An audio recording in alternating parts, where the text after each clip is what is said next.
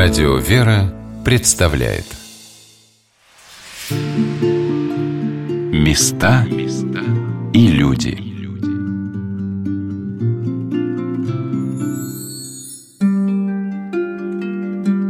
Здравствуйте, у микрофона Ольга Королева, и я продолжаю знакомить вас с церковно-археологическим кабинетом при Московской Духовной Академии.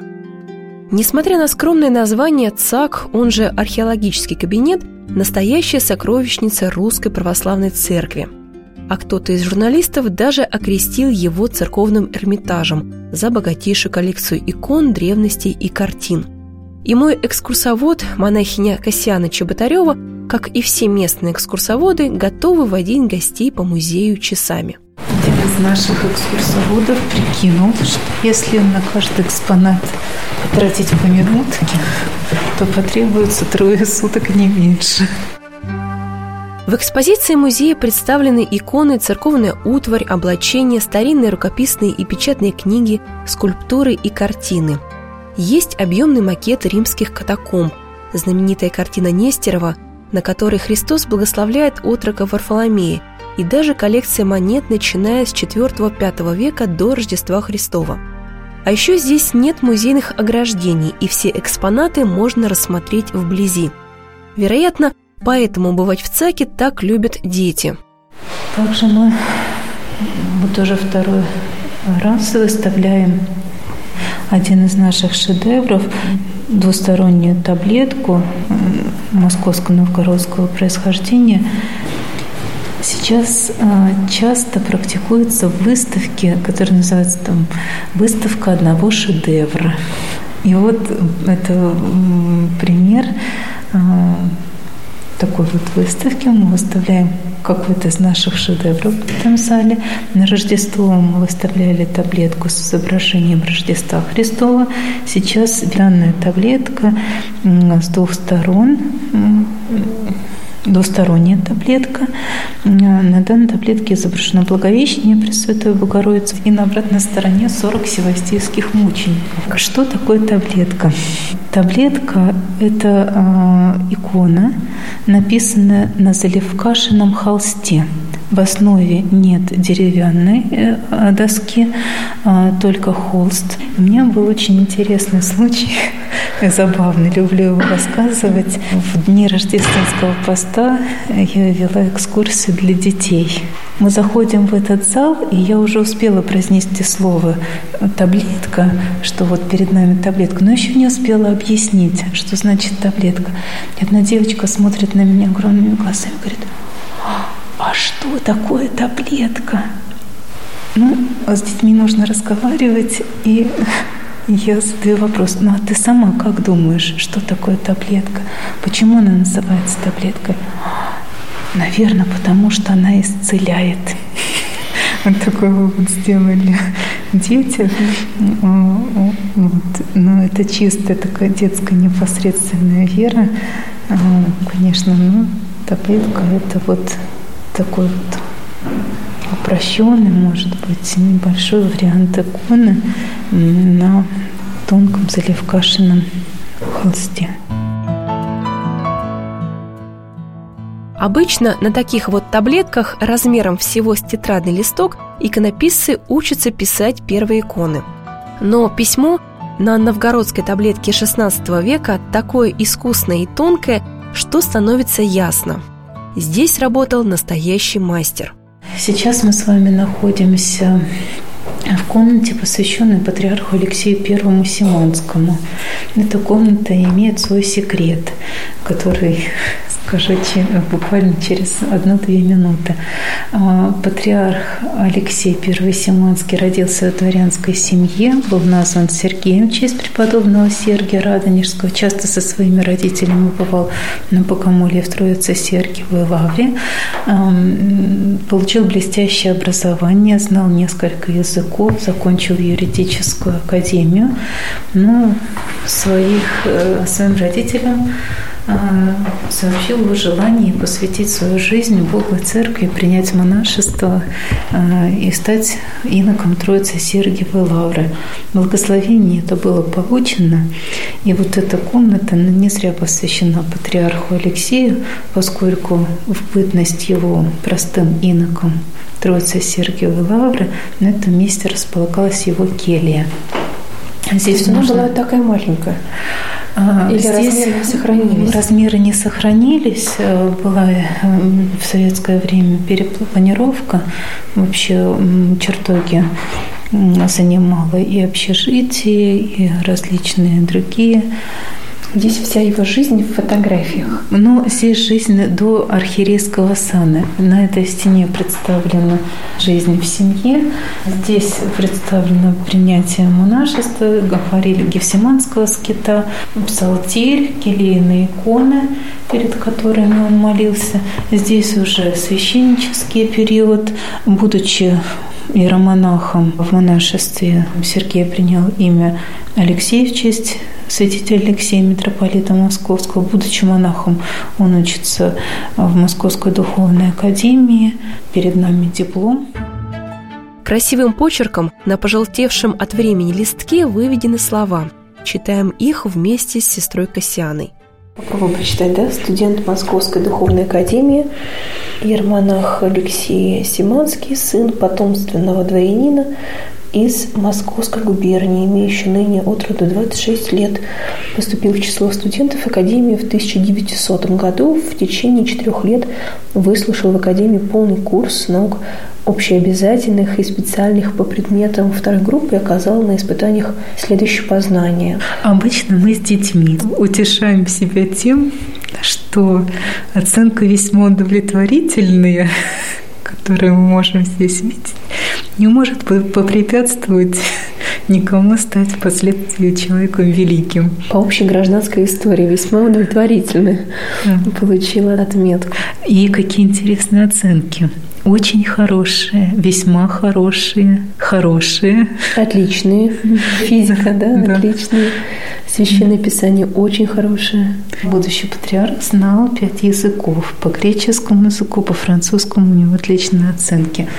И вот в следующем зале можно увидеть его рабочий стол, и на углу стола лежат три Библии. На разных языках? На трех языках.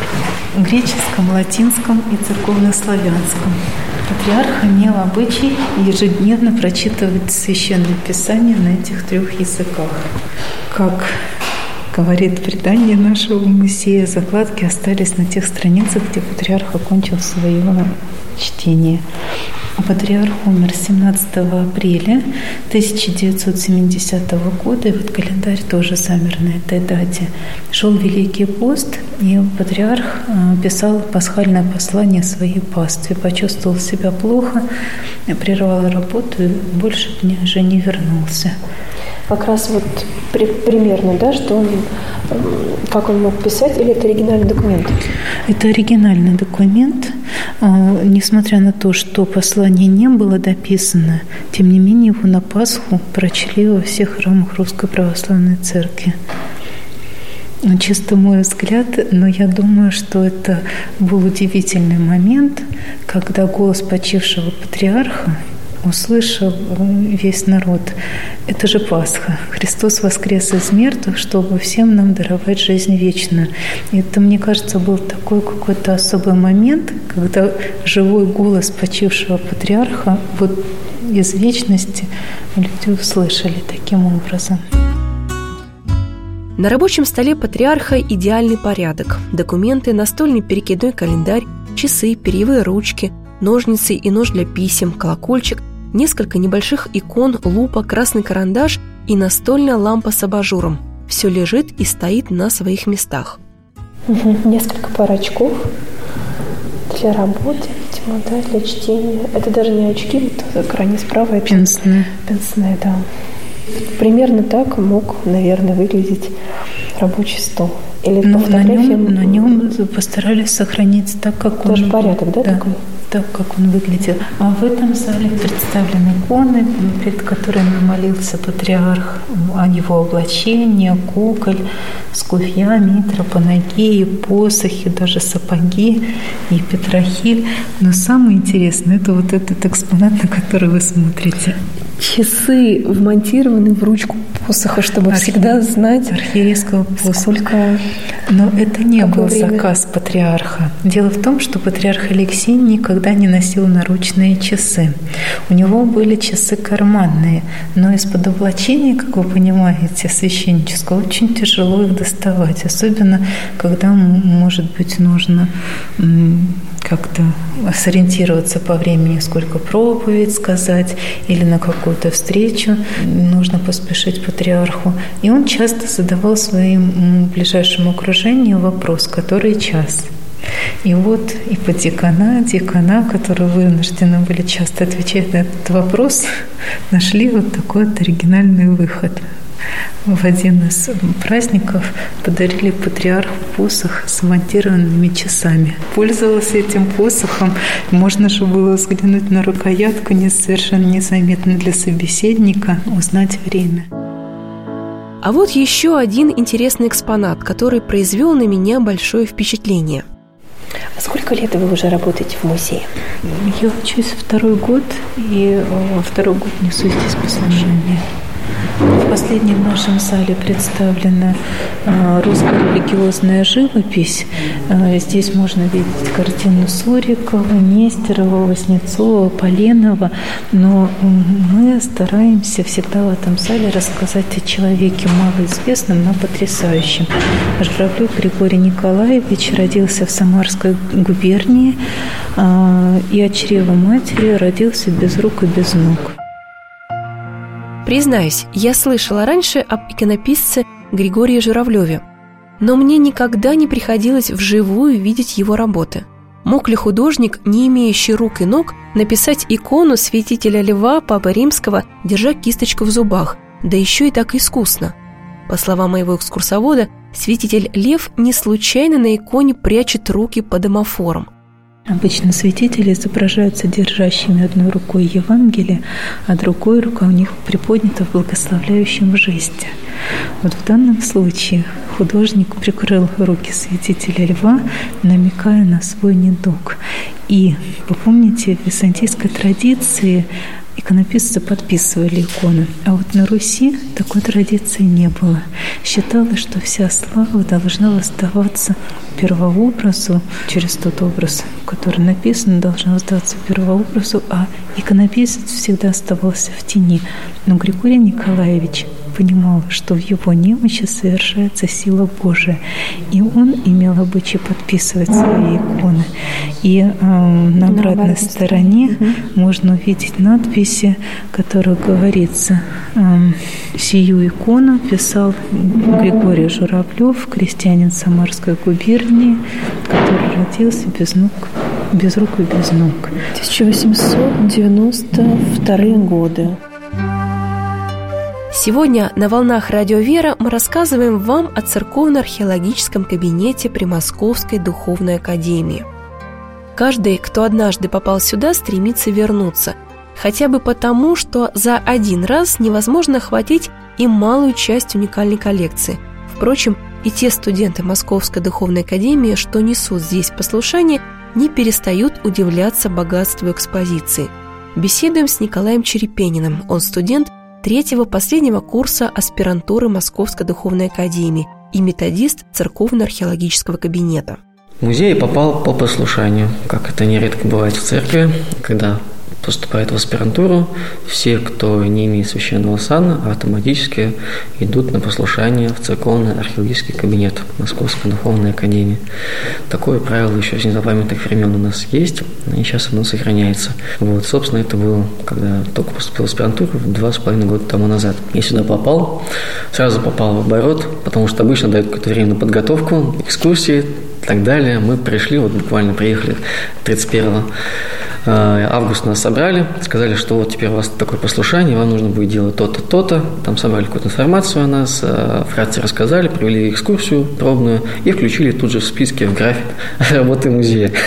То есть буквально уже на следующий день появился график, и мы там себя обнаружили в качестве работающих экскурсоводов. Неделя не прошло, уже пришлось вести первую экскурсию. Первая была такая пробная, приехал один человек из Хабаровска, батюшка, и у нас несколько человек пошли ему проводить пробную экскурсию. Попал в такой вот интересный один экскурсируемый и четыре экскурсовода на него было. Вот, это была первая, вторая уже была. И как все прошло? Вот вы сам, сам первый раз помните, как, о чем рассказывали? Так получилось, что у нас послушание что не только представителя мужского пола, у нас есть еще магистратура, отделение истории, теории церковного искусства. А, собственно, это и музей, это их непосредственная сфера деятельности, поэтому они тоже несут здесь послушание в качестве экскурсоводов. Там учатся в основном девушки. И поэтому я вот попал в окружение трех наших студенток, и меня не отрядили как основного экскурсовода, а они по мере своих знаний, силы добавляли что-то по ходу. Но благо это был один человек, а, ему не требовалось как-то прям структурированно, можно было просто разговаривать, и мы как бы вели беседу. Угу. Как бы, и при, при этом ходили по музею, каждый кто-то что-то добавлял, он что-то нам сам рассказывал, что-то мы нашли какого-то общего интереса, и слава богу, первая экскурсия, она как бы прошла так. А вот как Николай и его родители Елена и Сергей вспоминают о поступлении в Московскую духовную академию. Я из подмосковного города Ступино родом. Э, семья, слава богу, верующая, поэтому в детстве, с детства я при храме. И в храме, в алтаре помогал батюшке самых юных лет, сколько себя помню. Но, честно говоря, вот сколько себя, опять же, помню, до определенного периода, я как-то особенно не мыслил и не представлял, и не мечтал о том, что буду носить подрясник, иметь какую-то близость к священному сану. Вот, я учился себе, учился, закончил обычную общеобразовательную школу, даже воскресную школу я как-то не, не ходил особенно.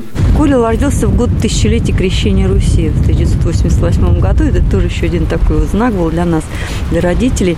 И наша вера как раз. Я думаю, что должно быть такой столб, должен такой основной фундамент, основа такая для воспитания ребенка, чтобы его ничто не сломало.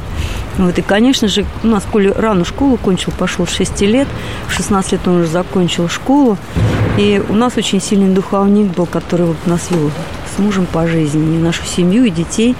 Вот. И когда он закончил школу, то батюшка сказал, и сам Коля сказал, мама, я не готов идти по духовному пути. И он сказал, пусть идет сначала светский вуз, заканчивает. Но поскольку у нас был Шолоховский институт, вот, и иностранные языки у него хорошо шли, то он пошел вот по этой стезе, изучая иностранные языки.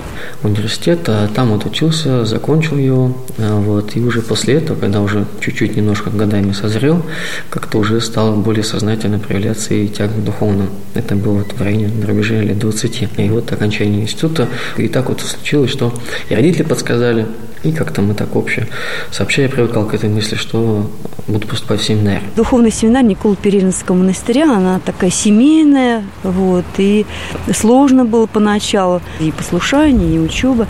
Ну, а после семинария уже, в общем-то, выбрали лавру, поскольку здесь преподобный Сергий, и опять у него искус был, ему предложили учиться за границей. То есть выбирая, поскольку языки знал, выбирая, значит, либо там Грецию, либо Швейцарию, либо, в общем-то, какие-то разные страны. А я ему говорю, надо было три дня давался на выбор. Как-то мы с мужем посоветовались и говорим, наверное, все-таки себе от преподобного Сергия, от сердца земли русской не стоит куда-то за границу и, и идти и учиться православной вере. Оставайся здесь. Вот, и слава богу, сюда здесь приняли, сюда взяли, сюда поступил уже на магистратуру. Закончил магистратуру, поступал на кафедру церковной истории и там же продолжая обучение уже и заканчиваю. Вот такой путь духовный, духовное образование. Пока мы общаемся с Николаем, в музей приехал «Добрый автобус». Это социальный проект Московского центра добрых дел. И в рамках этого проекта пожилые москвичи отправляются в разные интересные места столицы и Подмосковья. По словам монахини Косяны Чеботаревой, работающей в музее, однажды за месяц к ним приехали больше 40 таких автобусов – 46 или 47 автобусов. 50 человек в каждом мы посчитали, что там получается сколько? 2000. Две тысячи человек. Это за ноябрь. Потом они стали у нас э, уменьшаться, количество автобусов. Наблюдаю, как в первом зале музея толпятся около 50 бабушек и дедушек. Два студента-экскурсовода делят их на группы и начинают рассказ об экспонатах. С горящими глазами гости музея рассматривают картины и церковную утварь. Экскурсоводов то и дело спрашивают, как поступать в академию и чему здесь учатся ребята. Жизнь учеников Московской духовной академии интересует посетителей не меньше, чем древние иконы и дореволюционный макет храма Христа Спасителя. Экскурсия заканчивается у главного собора Троицы Сергиевой Лавры, и бабушки с дедушками возвращаются в комфортабельный автобус, который отвезет их обратно в Москву.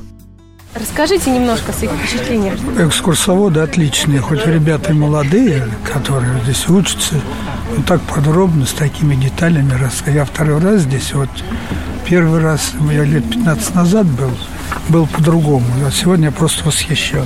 А мне, меня очень удивила информация, я не знала об этом. Я так была восхищена Юрием Гагарином в свое время, конечно, его улыбкой. И то, что он действительно помог э, в таком деле большом, как э, Триумфальную арку открыли и храм Христа Спасителя, это, конечно, меня поразила эта информация, я никогда об этом не знала. Это прям большое вам спасибо. Я просто своим домашним обязательно расскажу. Это, это очень интересно и действительно, вот я думаю, что надо побольше вот этой такой информации давать, что у нас такие люди в стране. странички. Да, неизвестные странички таких, таких великих людей, да. Ну, вот. В одном из залов, да, по-моему, это в Палях, а, большая шкатулка, вот, не знаю, там полметра на 30 сантиметров, там действительно подпись э, Сталина, э, и это был подарок именной Алексею Первому. Мне заинтересовала такая, для меня не очень известная икона прибавления ума, и она интересно выглядит, мы даже взяли маленькую репродукцию, где-то она у нас тут есть. Расскажите о ваших впечатлениях. Ой, мы так... Вы знаете, вот в этих вот э, там, где цари останавливались, где мы пришли первые, знаете, прямо уходить не хотелось. И вот с этим вот прям уж по коже мурашки. Четвертый раз приезжаю, но там была первый раз. И вообще я хочу сказать все равно. Четвертый раз в Лавре? Да. В музее первый раз? Да, в музее первый раз. И меня сюда все время тянет. Расскажите. Так, вы знаете, я не знала о да. такой праздник 40 мучеников. Там. Всевосийских. Да, всевосийских. Ну вот я о них ничего не знала. Мои дети и мои внуки тоже ничего не знают. Хотя учится мальчик уже в шестом классе. Он изучал Древний Рим, там что-то такое, три спартанца, они стояли, защищали город, погибли. Про них сейчас снимают фильмы. А вот мы не знаем про наших, которые за веру пострадали. Вот хотелось бы, чтобы как-то это было отмечено и в кино, и в театре, и в фильмах. Вы сегодня да, об этом услышали на экскурсии? Да. да. Об иконе 40 севастийских Да, вот ему, я вот мы вообще не знали о них. Вот я не знала, и моя семья совершенно не знали. Правда, мы не воцерковленные, но все-таки вот про 33 спартанца мы знаем. И фильм смотрели. А вот о наших святых мучеников мы не знаем. Очень жалко. Про Алексия II практически ничего не сказали. А это тот человек, при котором мы пошли в церковь. После 90-х, вот, вот он э, настолько был э, широкой души, что вот э, все, мы же ничего не знали, наше поколение. И вот при нем мы пошли все в церковь. И хотелось бы, чтобы здесь Очень больше рассказывали. Значит, правильно я записала в академии вот это три года обучения, потом магистратура два года и что-то еще два года. Чего еще два года? После магистратуры есть аспирантура? Да, после нее выходит кандидат богословия. Про музей хотите рассказать несколько Ну, я вообще там не первый раз уже много раз была, но каждый раз я что-то новое для себя нахожу. У меня есть вопросы, на которые вообще не успевают ответить. Мы убегаем. Хотелось бы подольше, поспокойнее походить. О чем не... сегодня спрашивали? Я конкретно о патриархах советского времени. Уже когда вот не было после Петра у нас только Синод был, а потом уже в советское время патриархи снова. Вот я их как бы поняла, уже охватила. Но у меня еще вопросы остались, так что приеду с удовольствием. Пожалуй, каждый человек, приезжающий в подмосковный город Сергиев Посад и посещающий Троицы Сергиеву Лавру, обращает внимание на богато украшенную двухэтажную постройку у северной монастырской стены. Это здание царских чертогов, уникальный кирпичный дворец, построенный для визитов царских особ. В первой половине XIX века сюда переехала Московская духовная академия и стал формироваться церковный музей – Затем, сто лет спустя, его коллекцию разграбили, и в середине прошлого века собрали вновь с нуля. Сегодня церковно-археологический кабинет при Московской духовной академии – самый крупный церковный музей в нашей стране. И здесь лучше один раз побывать, чем сто раз о нем услышать. Что и советую вам сделать. Ну а я, Ольга Королева, с вами прощаюсь и передаю слово выпускнику Духовной Академии, а ныне директору музея Антону Новикову. Если бы была возможность рассказать э, об одном единственном экспонате музея, что бы это было? Вы бы о чем рассказали? Вы знаете, я очень люблю все-таки мемориальную комнату. Очень Патриарх нравится Алексея, патриарх Алексея да. Симанского. Да, я сам люблю там находиться. Как-то мне атмосфера там очень нравится. Вот эти личные его вещи. Он сам как человек у меня вызывает глубокое уважение. Вот, э, поэтому, наверное, все-таки я бы выбрал что-нибудь из его каких-то личных предметов, а что конкретно это могло бы быть, ну, не могу так на одной вещи остановиться. Мне очень нравится его там и по ноги, там тот посох с часами, скажем так, да, там шкатулка подаренная Иосифом Виссарионовичем, мне кажется, тоже такой э, предмет символичный. Э, вот. Ну и, конечно, если прям один-один, ну, это, конечно, уникальные сандали преподобного Сергия Радонежского. То есть все-таки мы находимся в обители преподобного Сергия, поэтому как-то, мне кажется, все равно они стоят так вот как-то особняком. Это, наверное, главная святыня. Не только музей Академии, но и Троица Сергиевой Лавры. Мне кажется, уникальность нашего музея, она именно заключается в том, что э, это ведь не только такой вот ну, музей-музей, национальный музей, да, это ведь и такая учебная площадка, учебная аудитория. Э, не нужно забывать о том, что нашей целевой аудиторией являются и студенты Московской Духовной Академии. Мне бы хотелось, чтобы они бывали там как можно чаще, приводили бы туда своих друзей, сами бы прикасались к этому искусству, как-то углублялись, познавали. Я не говорю сейчас только об изучении э, там, особенностей иконографии, да, различных веков или школ, византийской, русской и так далее. А вот э, и, и, и, и все прочие э, виды искусства, которые там представлены для того, чтобы воспитывать себе вот это эстетическое чувство, мне кажется, для будущих пастырей это крайне важно. Воспитывать себя для того, чтобы быть добрым примером для людей. И действительно мы стараемся, чтобы наши экскурсии, они были не просто такой сухой подачей каких-то фактов, там, информации, да, а ну как э, своего рода миссия, проповедь, чтобы люди получали ответы на те вопросы, которые их волнуют, потому что это же ведь общение как раз-таки со студентами Академии. Именно учащиеся Академии у нас проводят экскурсии. И вот через это общение как раз они имеют возможность для себя что-то полезное подчеркнуть, просто поинтересоваться, что людей приводит, в общем-то, в э, московские духовные школы, почему человек решает получить духовное образование, что по окончании учебного заведения его ожидает, какая это жизнь, какие планы у людей. Это, мне кажется, это вот так очень здорово, что люди, приезжая сюда, имеют возможность пообщаться с такой весьма интересной молодежью. Места и люди.